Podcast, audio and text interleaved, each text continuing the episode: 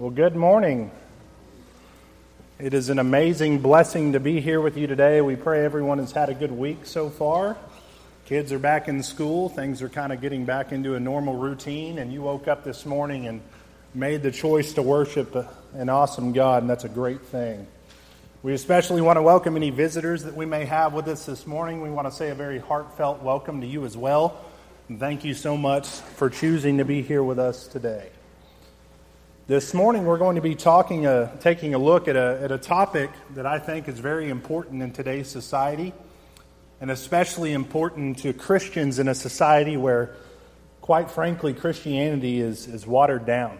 It's watered down into something that provides temporary emotional pleasure, something that exists solely to fulfill our own hearts and takes no interest in the idea of actually pleasing and serving God. In fact, Gallup did some research on this exact topic and, and found some numbers that seemed to be quite interesting. They found that 81% of Americans believe in God. Now, this is a very generic question, just simply asking, Do you believe in God? As you can see on the screen, as the questions get more specific, the number progressively dwindles down. But what I want to focus on this morning is that in 2022, in the society we live in, 81% of Americans say they believe in God.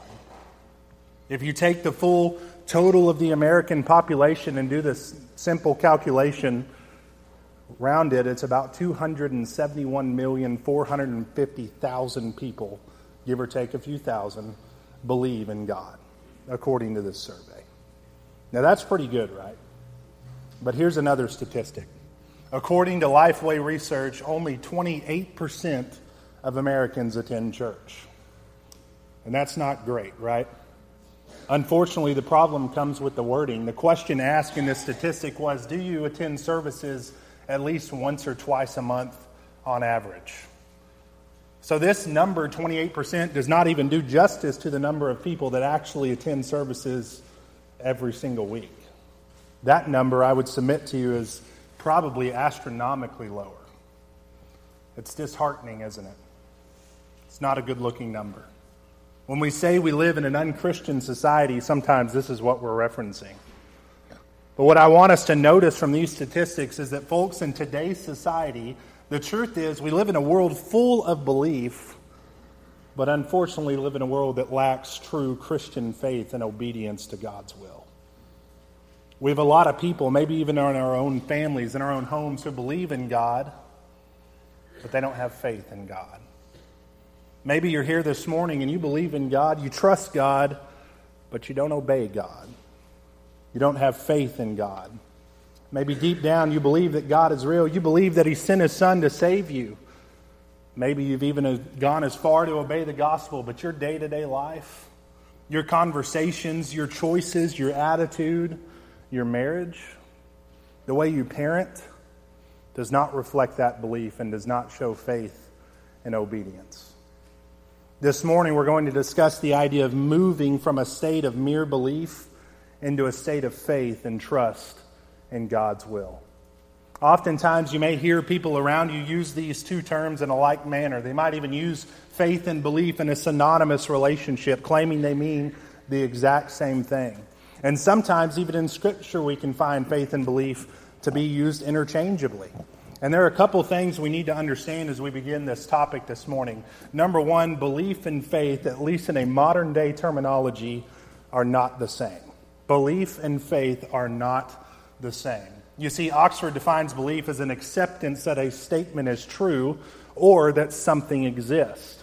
Oxford Languages also defines faith as complete trust or confidence in something.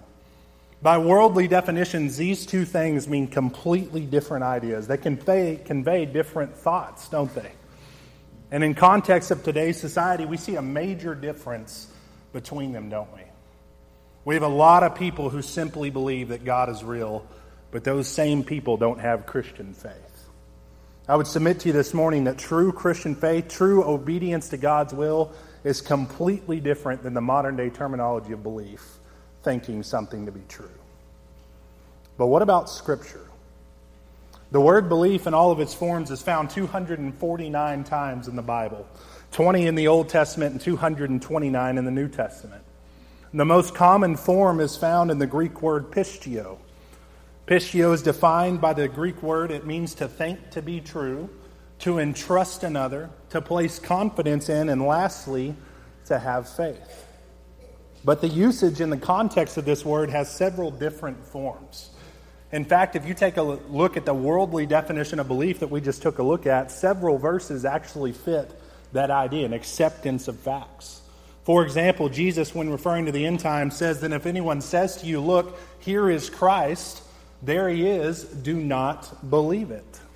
In Luke 1 and 20, it says, And behold, you will be silent and unable to speak until the day that these things take place, because you did not believe my words, which will be fulfilled in their time. 1 Corinthians chapter 11 and verse 18 says, For in the first place, when you come together as a church, I hear that there are divisions among you, and I believe it in part. You see, what we have here is the first part of the definition, Greek lexicon 31.35, to think to be true. You see, what we, what we have here is Jesus says, do not believe. In other words, don't think it's true when someone tells you they're Christ in the end times. Zacharias has told you that he will be silent because he did not believe God's words. You remember the story, right? He's old. There's no way his wife can have a child. He did not believe the words, he did not think those words were true. Paul says to the Corinthians that these divisions he's heard about he partly or somewhat thinks they might hold some validity, right? To think to be true. Another form of this word is found in lexicon 31.102, and it simply means belief in confines of obedience to the gospel. For example, Mark 16 and 16 references this usage when it says, Whoever believes in context of the gospel and is baptized will be saved. But whoever does not believe, once again in context of the gospel, will be condemned. In verse 17, we see another usage in 31.85, which means to have faith. And these signs will accompany those who believe. In my name, they will cast out demons, they will speak in new tongues. That's what it means, belief meaning faith there. So they can be used interchangeably in some context. But what about faith? What's the difference? The Greek word for faith is similar to the Greek word for belief. It comes from the same root and is the word pistis, meaning the, the conviction of the truth of anything, belief. In the New Testament of conviction, respecting man's relationship to God and divine things, generally with the idea of truth and holy fervor born of faith joined with it. As you can see here, faith involves something much deeper than simply thinking something is true. It involves action and involves obedience. Hebrews 11 and 1 says, Now faith is the substance of things hoped for, the evidence of things not seen. Think about the entirety of Hebrews 11 following that first verse. Descriptions of action based faith and obedience. Noah builds an ark, a work of faith. Abraham leaves the land where his father Terah is and follows God. Moses chooses to be aligned with the children of Israel instead of Egypt by faith. And we can go on and on and on talking about examples of faith that is followed by obedience and action. But what we really have is there's a difference between faith and belief. Faith is often described as belief with action. And this is not a new concept to us at all. In fact, James speaks of this very concept in chapter 2 of James. He says this starting in verse 14. He said, What doth it profit, brethren, though a man say he hath faith and have not works? Can faith save him? If a brother or sister be naked and destitute of daily food, and one of you say unto them, Depart in peace, be warmed and filled, notwithstanding you give them the things that are needful to the body, what doth it profit? Even so, faith, if it hath not works, is dead, being alone. Yea, a man may say, Thou hast faith, and I have works. Show me thy faith without thy works, and I will show thee my faith by my works. And verse 19, I guess we got one ahead there. Thou believest that there is one God, thou doest well. The devils also believe and tremble. But wilt thou know, O vain man, that faith without works is dead? Was not Abraham our father justified by works when he had offered Isaac his son upon the altar? Seest thou how faith wrought with his works, and by works was faith made perfect. And the scripture was fulfilled, which saith, Abraham believed God, and it was imputed unto him for righteousness, and he was called the friend of God. You see then how that by works a man is justified, and not by faith only. Likewise, also, was not Rahab the harlot justified by works when she had received the messengers and had sent them out another way? For as the body without the spirit is dead, so faith without works is dead also. You see, James appeals to logic here and says faith without works is dead. True Christian faith, faith in God, will yield results and it will yield fruit. It's accompanied by action and leads us to obedience. Christian faith, having the faith it takes to please God, is completely different from thinking something is true. The word says belief and having a personal relationship with God and believing that He exists are different things. Take a look back at verse 19 in James chapter 2 for a second. It says, Thou believest that there is one God, thou doest well. The devils also believe and tremble. But wilt thou know, O vain man, that faith without works is dead?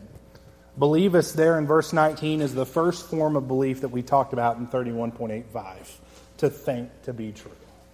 Jesus says even the devils think that God is real, right? That's pretty obvious. You're not making any steps closer to being a child of God if you simply believe that He's real. And he contrasts that point in verse 20 with the idea of having faith. And that leads us into the second point of the morning that simple belief alone is not enough. And I'll say it again belief alone is not enough. There's a lot of people who stop right there, isn't there? Think, well, I believe in God. That's enough for me. He'll save me. Jesus dealt with something similar in John or in uh, John chapter 12 and verse 42. It says, Nevertheless, among the chief rulers also many believed on him, but because of the Pharisees they did not confess him, lest they should be put out of the synagogue. For they loved the praise of men more than the praise of God. Jesus had preached to them, and they believed that he was the Son of God, but they wouldn't confess. The problem is, belief alone is not enough. So, if belief in the sense of, of thinking Jesus is real is not enough, what's the relationship between belief and faith? If we're saved by grace through faith in Jesus, as Paul says, do we even need belief? I think the writer in Hebrews does a good job of summarizing and reconciling these two thoughts together. He says in verse 11 and, or in verse 6 of chapter 11, he says, But without faith it is impossible to please him. For he that cometh to God must believe that he is, and that he is a rewarder of them that diligently seek him. As you can see, the writer in Hebrews gives us some insight into how these two terms work hand in hand. He says we must believe that He is to have faith. In other words, belief is sort of a stepping stone into developing faith. You can't have true Christian obedient faith without first believing that God is real, right? Simple enough. So, with this understanding, how do we transition from being a believer that God exists into being a faithful Christian that pleases God? How do we move from belief into faith? The first way to take us from belief into faith is simply by reading the Word of God. All relationships have to have effective communication to function. And oftentimes people claim to have tremendous faith, but haven't opened a Bible in years. Romans 10 and 17 says, So then faith cometh by hearing, and hearing by the Word of God. We have to read and learn from the scriptures to identify what God desires.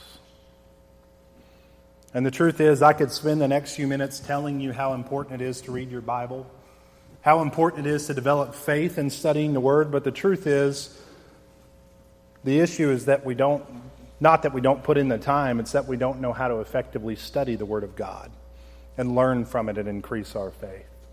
So, we're going to switch gears for a few minutes and talk about how to study the Bible to increase our faith this morning. Studying the Bible, no matter what style you're using, you're going to focus on three different things. And those three things are observation, interpretation, and application.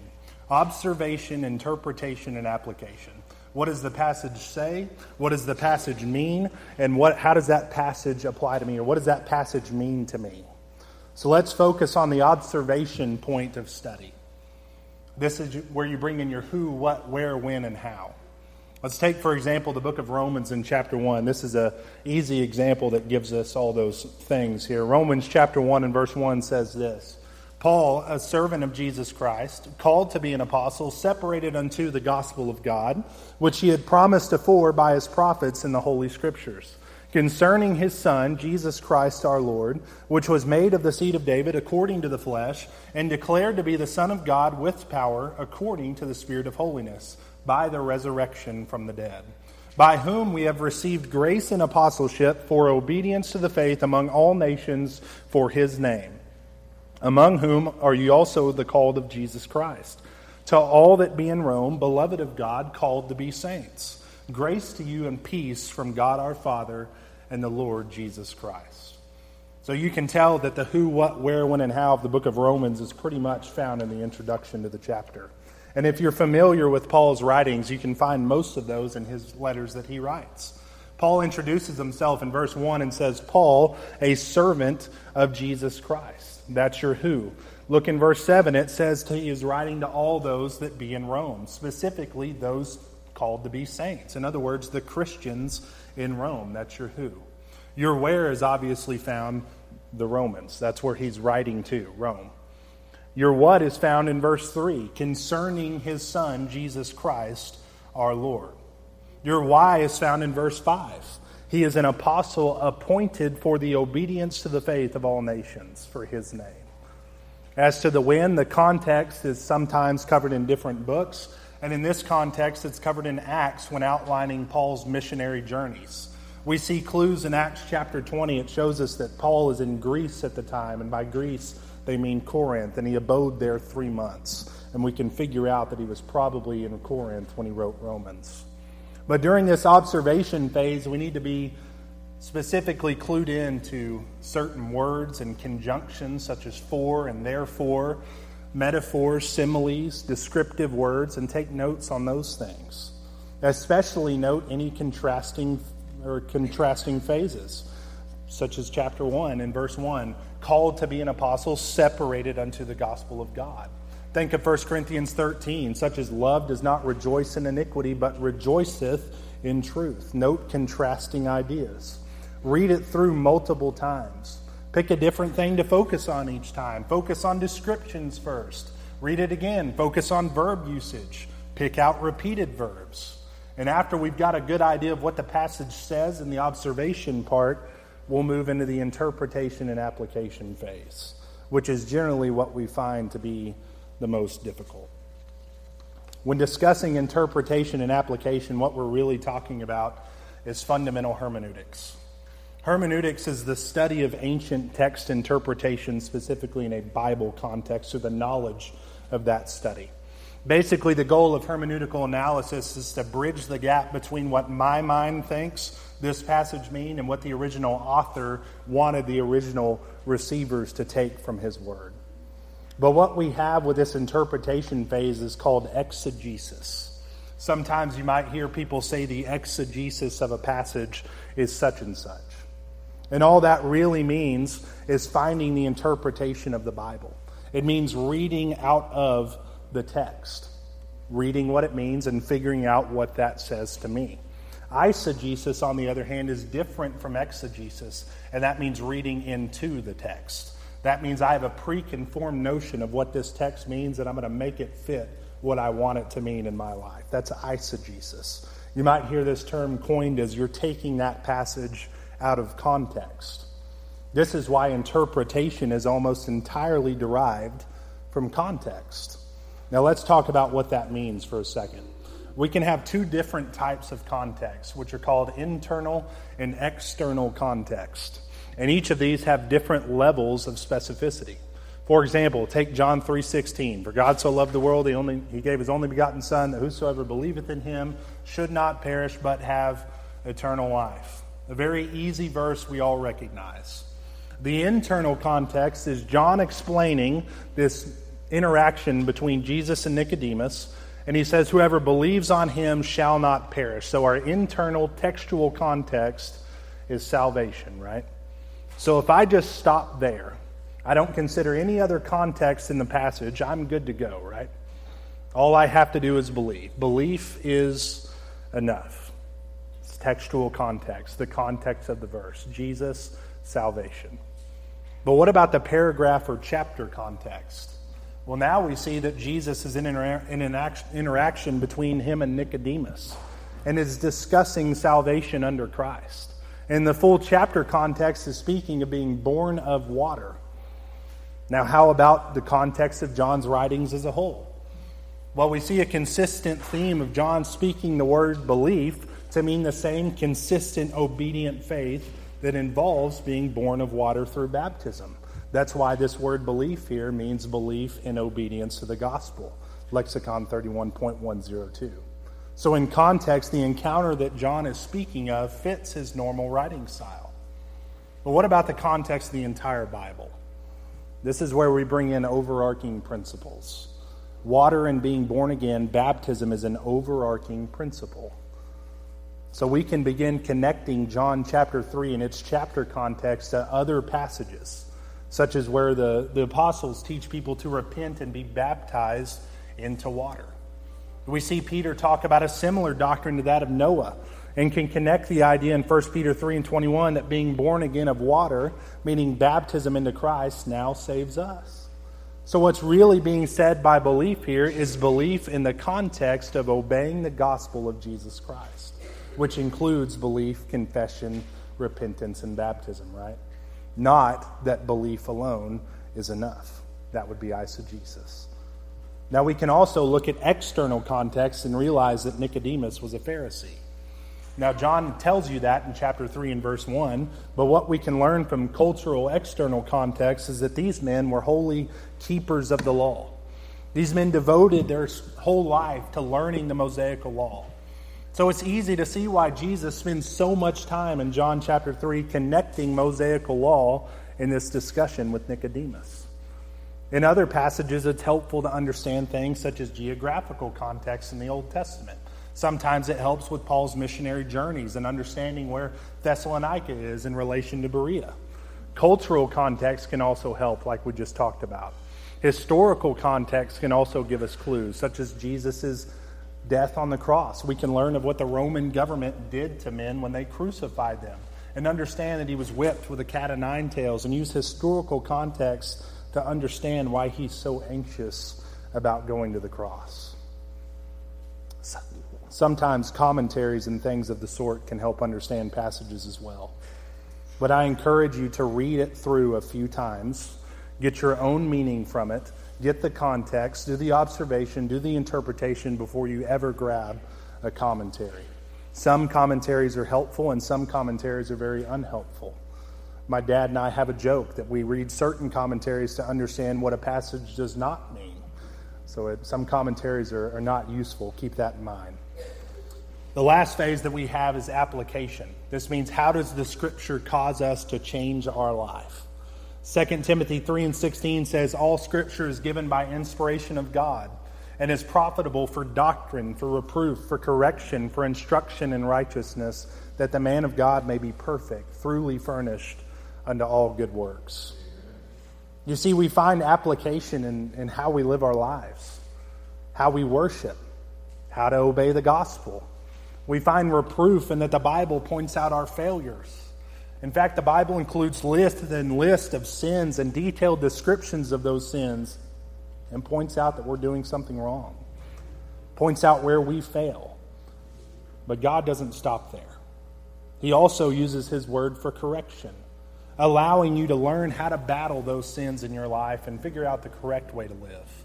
And sometimes even the answers to specific problems and how to correct those. And then, of course, the Bible is our guide for obtaining and living a righteous, Christ like life. Brethren, we need to use the tool at our disposal. We need to have God's Word sitting in front of us on a daily basis. That wasn't always the case for Christians. We need to seek His counsel, seek His wisdom, heed His instruction to build and increase our faith. I challenge you this morning to dive into the Word. If you don't know where to start, try Revelations. Just kidding. Don't start there. Start in the Gospels. Start in Romans. Start somewhere that talks about Jesus, what he's done for you. Move from a mere state of belief into faith. The second thing that we need to recognize is that we can transition from mere belief into faith through mutual edification and fellowship with other Christians. I cannot possibly stress enough this morning how important it is to a new Christian or new to the church to get involved and be present when the saints are gathered. Turn with me to the book of Philippians in chapter 1. Paul writes this in Philippians chapter 1 and verse 25.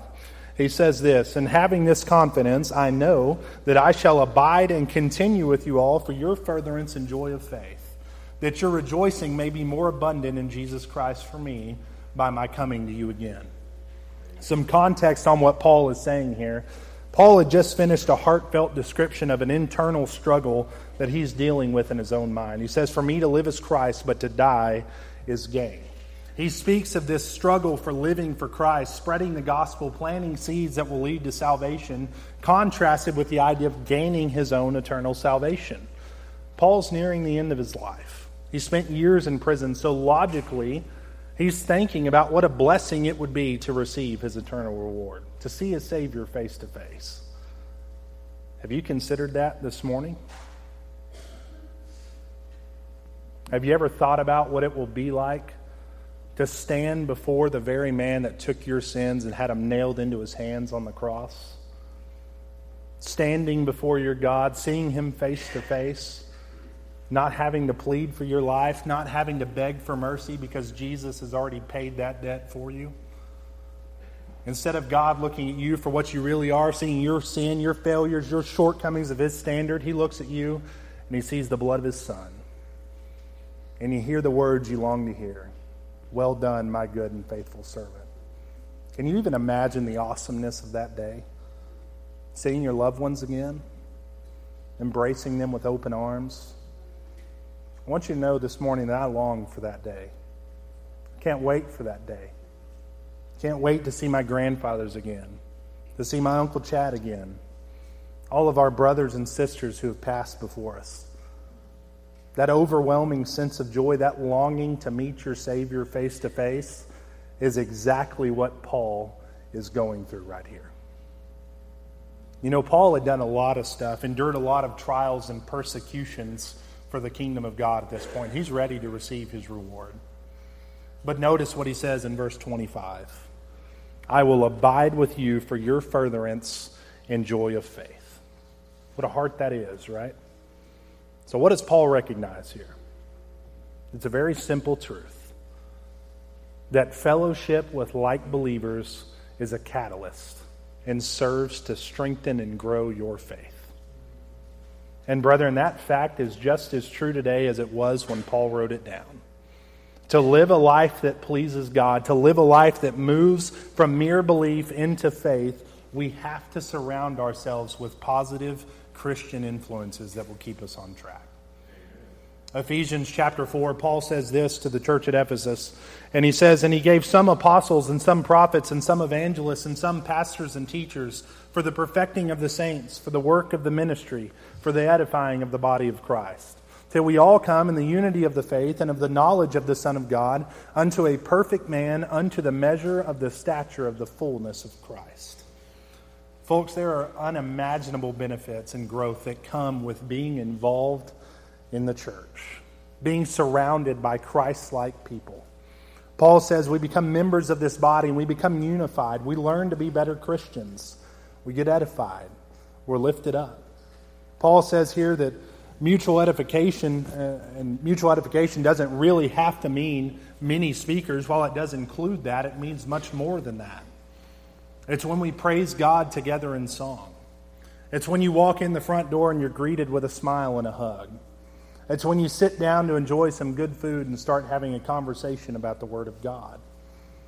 It's the Wednesday night service that you attend after having a bad day at work that lifts you up to finish the week. There's a love and a fire and a zeal in this congregation for God that's so vast, you can't help but smile when you leave the building. And I want you to know this morning that if you aren't making these services a priority in your life, you're missing out. If you aren't making this family here a priority in your life, you're missing out.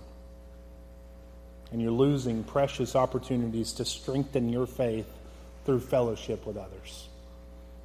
Now, although we discuss this idea of being in the assembly and fellowshipping with others and, and how great that is and how it's a, it's a way to move from belief to faith, understand this morning that we do need to mention that being in the assembly of the church, worshiping God, is not an optional thing as a Christian. The world will tell you that church and being involved in church with other believers is good if I feel like doing it. Or if I have time, that might be a decent thing to do. Go join the services. Going to church every once in a while is okay as long as I have a personal relationship with my God. Brethren, we need to make one thing clear your God does not see it that way. Belief in Him and not acting on it, not worshiping Him in the assembly every week, is not enough. The writer in Hebrews says this he says in verse 19 of chapter 10, he says, Having therefore, brethren, boldness to enter into the holiest by the blood of Jesus, by a new and living way which he hath consecrated for us through the veil, that is to say, his flesh. And having an high priest over the house of God, let us draw near with a true heart and full assurance of faith, having our hearts sprinkled from an evil conscience and our bodies washed with pure water.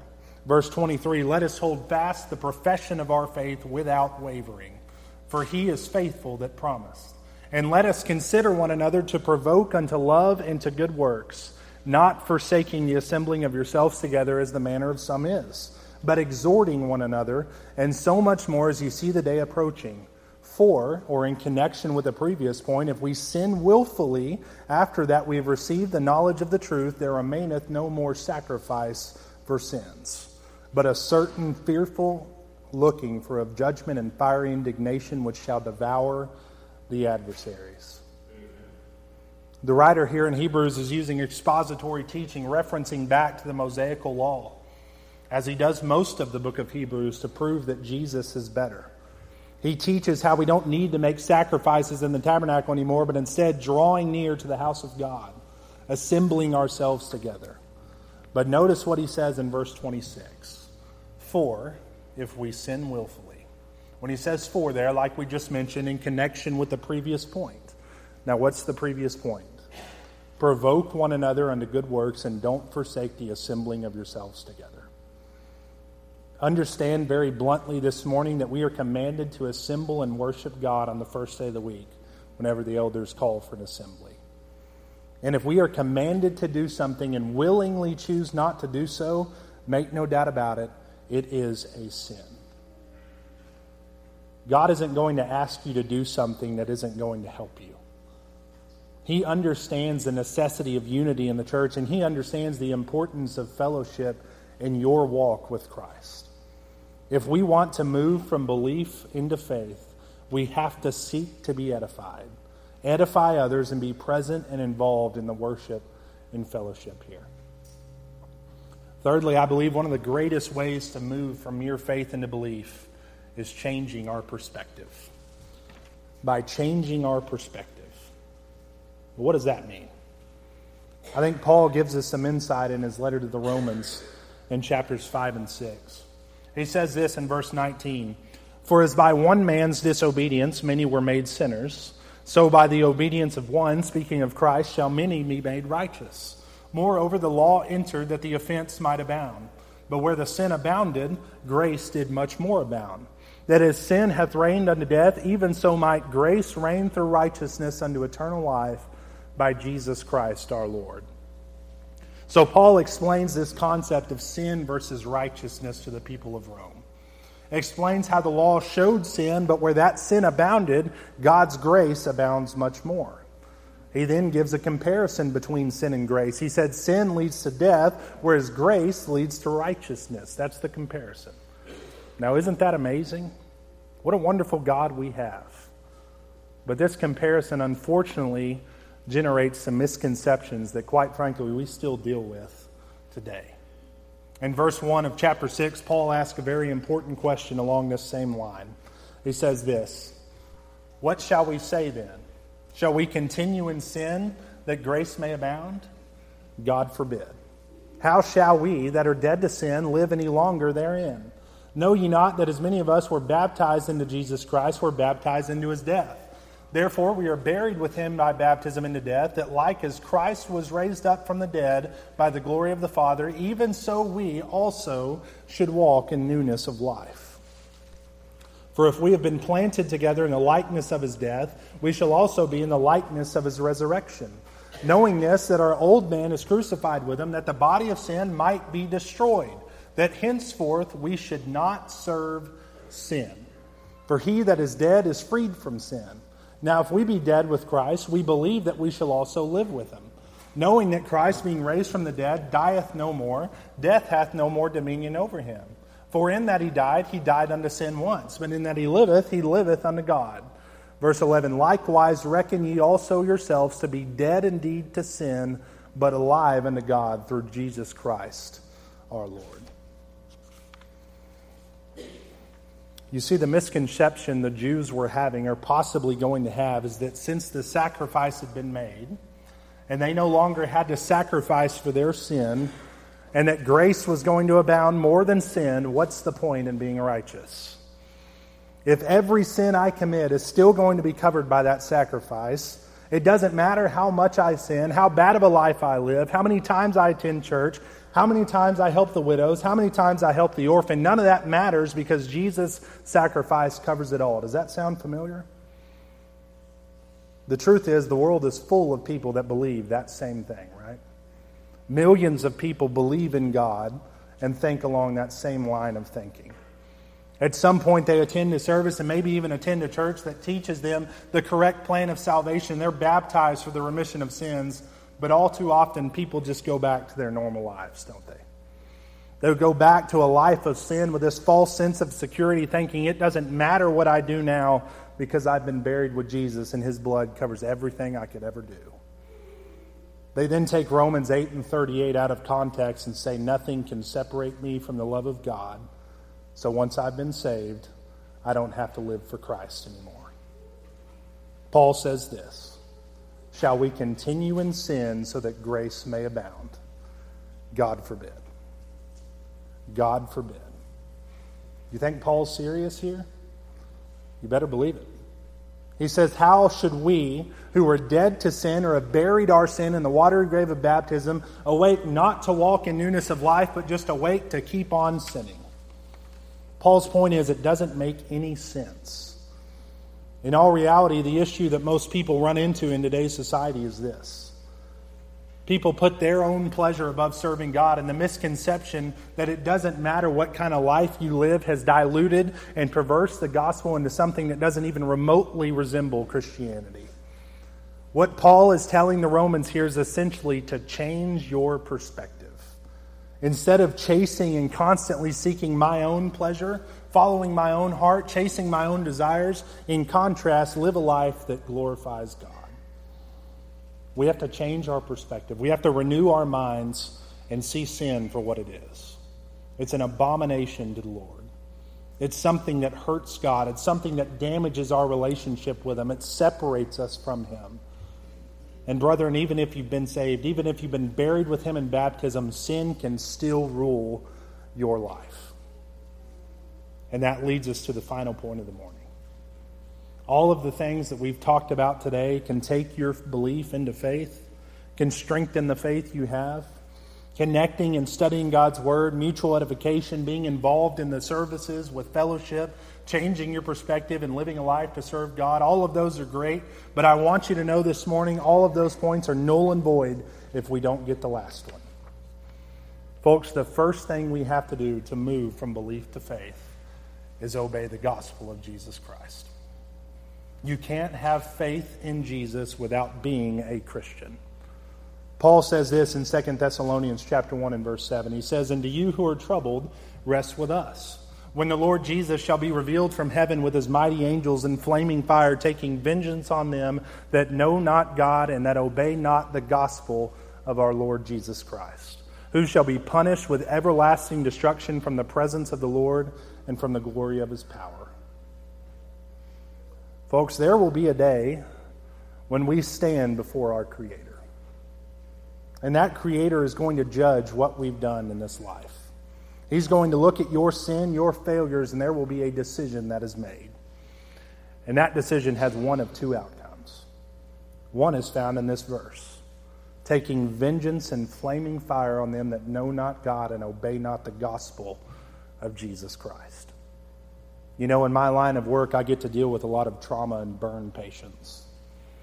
And one thing they all describe is the same there's no other pain that could possibly fall on them that's worse than fire scorching your flesh. They speak of it moving through the layers of flesh, continuously finding nerves to reach and send impulses to your brain, causing more pain stacked on more pain. All they want is for it to stop. One man, it was bad enough he didn't care which way, whether he was rescued from the car or whether it was death. He just couldn't bear the pain any longer, just wanted a way out.